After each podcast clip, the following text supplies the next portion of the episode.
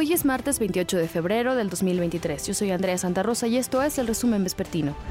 Autoridades estadounidenses presentaron pruebas para reforzar la solicitud de extradición y conformar el expediente en el que el gobierno mexicano decidirá si concede o no la entrega de Ovidio Guzmán.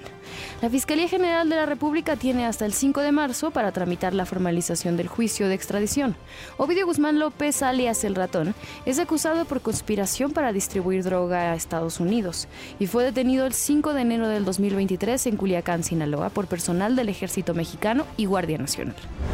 Pobladores del municipio de San Juan Atepec, en Oaxaca, quemaron en la plaza pública de la localidad a dos hermanos involucrados en una riña callejera, donde supuestamente mataron a dos comuneros, informó la Secretaría de Protección Ciudadana y de Seguridad Pública.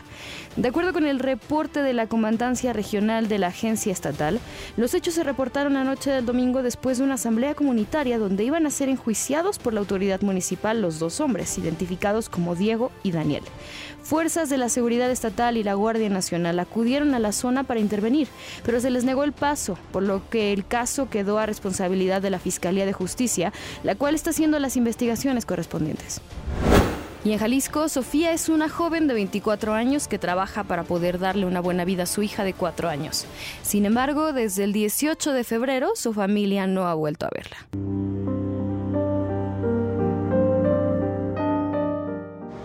Es mamá de una niña de cuatro años que la está esperando. Sofía Gil Galán es una joven de 24 años que desapareció el pasado 18 de febrero. Tenía apenas un par de meses como conductora de taxis de plataforma. La última vez que tuvo su madre contacto con ella fue un día anterior.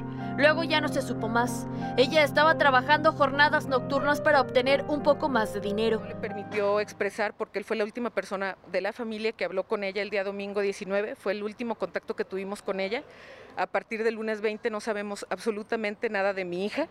El vehículo que manejaba Sofía era rentado y fue localizado abandonado en Zapotlanejo. Dentro de este presuntamente se encontraron todas sus pertenencias, pero ni un rastro de ella. Entonces, estas personas cuando las encontramos me refirieron que el carro lo encontraron tirado en Zapotlanejo, bien estacionado, pero con las pertenencias de mi hija dentro. Mientras tanto, la familia de Sofía espera información de la plataforma para saber cuál fue el último viaje que realizó, el lugar y la hora.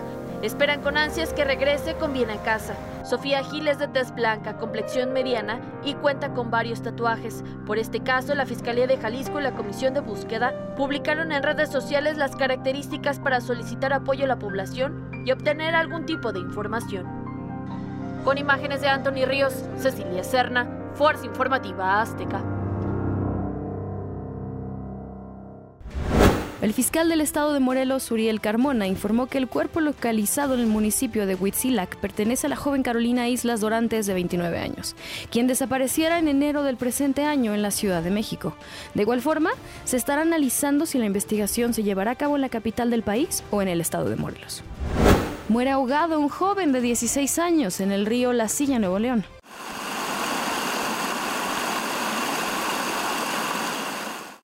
Las aguas del río La Silla en Guadalupe cobraron la vida de un menor. Y es que un menor de 16 años que se introdujo a nadar falleció ahogado. El caso fue reportado muy cerca de la zona de las caballerizas, en la colonia Jardines de la Pastora, movilizando a miembros de los organismos de emergencia.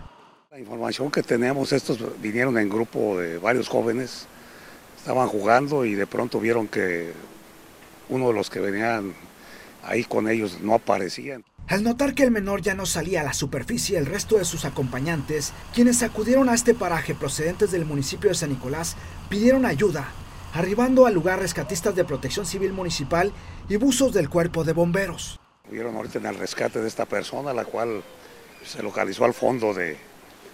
Eh, aquí en este río hay unas pozas muy profundas y hay unos letreros que se han colocado para prevenir a la gente que no, que no se introduzca al agua, ¿verdad?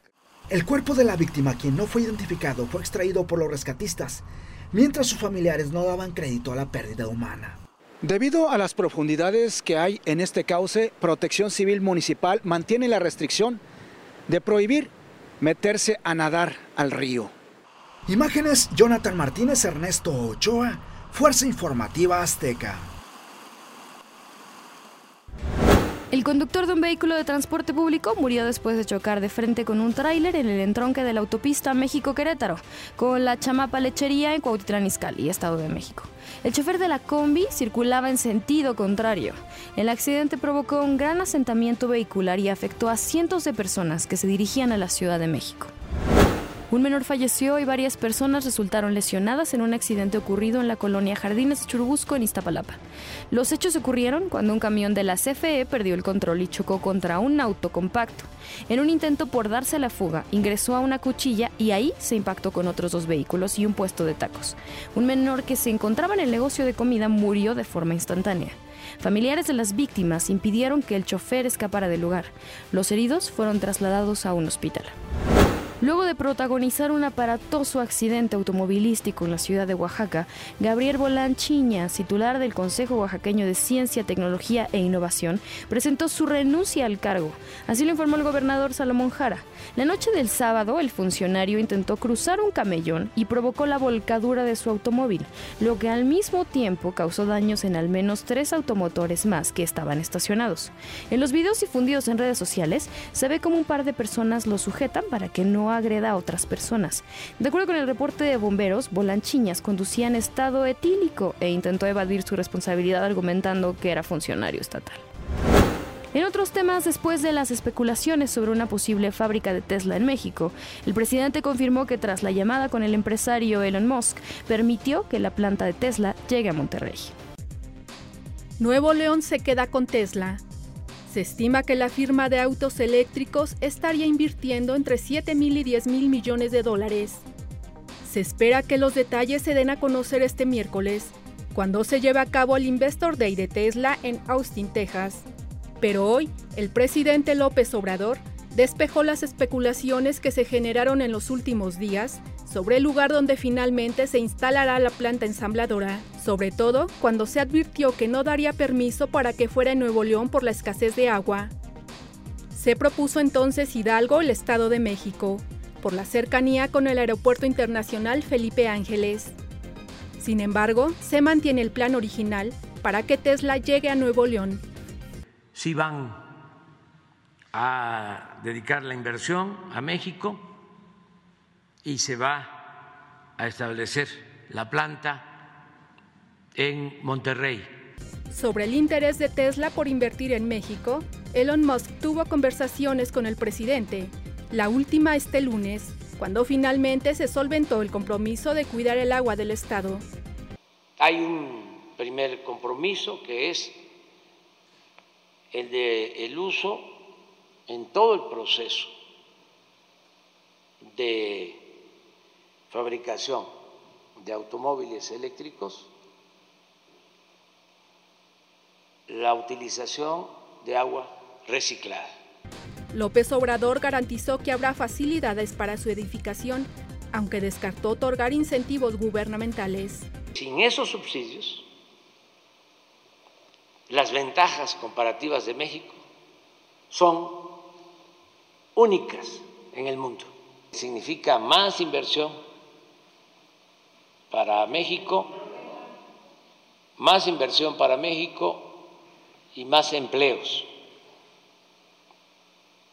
Y esto también lleva a que vayan aumentando los salarios de los trabajadores.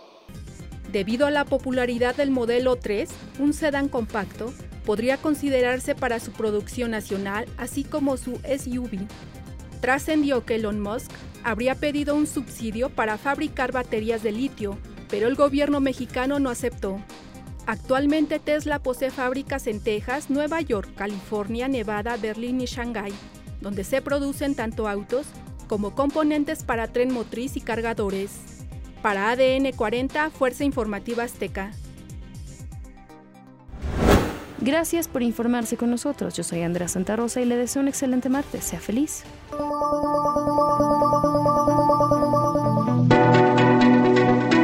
Este podcast es presentado por VAS, la super app que te ofrece muchas y nuevas formas de pagar todo lo que quieras con tu celular. Olvídate de las filas y dedícate a lo que más te gusta ver tele en vivo, películas, escuchar música, podcast y estar siempre enterado de las noticias más importantes. Todo en un mismo lugar. VAS, la super app, con todo.